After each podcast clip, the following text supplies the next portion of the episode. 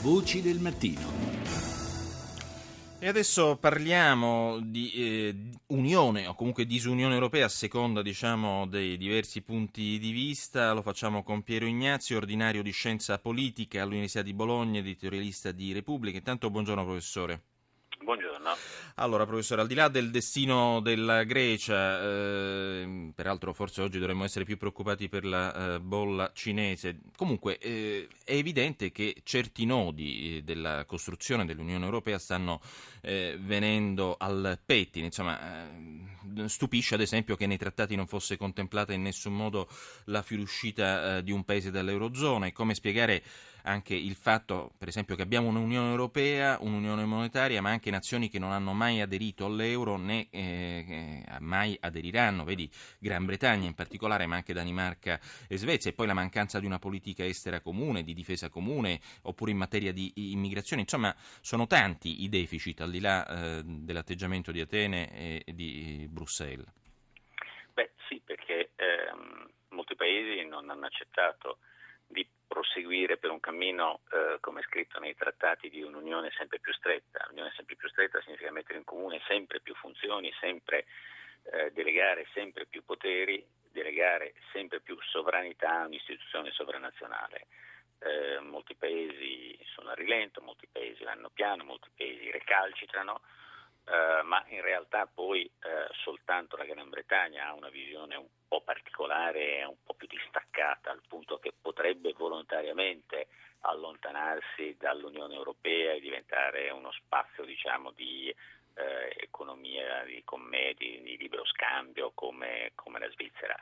E il problema è che appunto eh, con queste visioni diverse è difficile andare avanti appunto verso un'unione sempre più stretta, che è andata avanti quando le cose diciamo andavano bene, quando c'era da un lato un punto di vista politico, geopolitico la protezione dell'America, che era assicurata soprattutto dal fatto che il mondo era diviso in due e l'Europa stava da una parte, e dall'altro quando l'economia cresceva per tutti uh-huh. e quando quindi c'erano dividendi da distribuire, per cui era facile riuscire a fare, era relativamente facile. Ricordiamo per esempio che in Francia il trattato di Maastricht, sottoposto a referendum al Presidente Mitterrand, passò col 51%.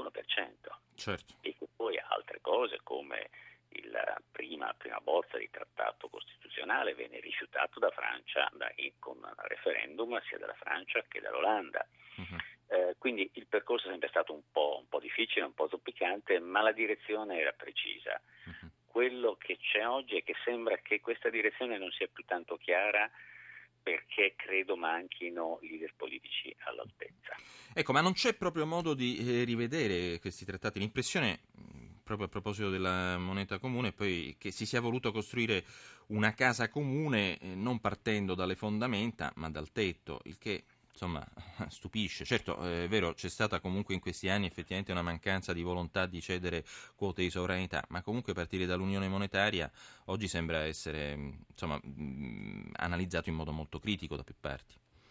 Sì, processo in realtà parte da lontano e quindi forse può essere meno critici proprio pensando anche al tipo di economia e a, a tanti altri parametri che allora giustificavano eh, questo, questo, processo ed eliminavano poi i difetti di un tempo, delle svalutazioni competitive all'interno dell'Unione Europea, eccetera. Quindi sì, è vero che è stato costruito un tetto senza fondamenta e finché c'era bel tempo quel tetto non aveva problema. Adesso che è arrivato Burrasca ci si rende conto che può crollare tutto se non si fanno le fondamenta.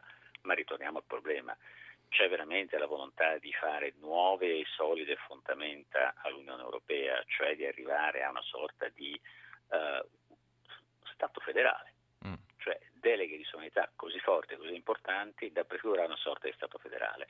Ho trovato molto particolare che ieri alla riunione dell'ABI dei banchieri italiani si siano levati voci da varie parti, non solo dal governatore della Banca d'Italia, ma anche dalla, dal presidente della, dell'ABI, Patuelli e da altri importanti operatori del mondo bancario, proprio a favore di una maggiore integrazione sul piano politico, perché senza un'integrazione sul piano politico la sola integrazione economica oggi non basta. Ecco professore, però eh, si fa spesso riferimento agli Stati Uniti. Eh, gli Stati Uniti non hanno una, multi, eh, diciamo una, una, situazione multiculturale e multilinguistica come l'Europa e soprattutto hanno una Federal Reserve che eh, agisce in modo decisamente diverso dalla BCE. Si è fatto l'esempio per esempio della California in questi giorni. Qualche anno fa la California è fallita ma la Fed in qualche modo è intervenuta. Qua invece la BCE non può intervenire in modo massiccio, diciamo, tra certo. virgolette.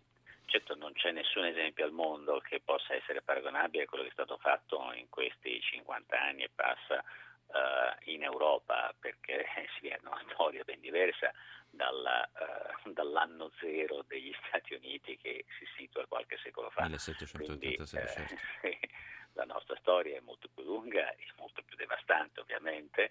Avere creato questo spazio di benessere e di pace è stato ovviamente un grandissimo risultato per la storia dei non europei.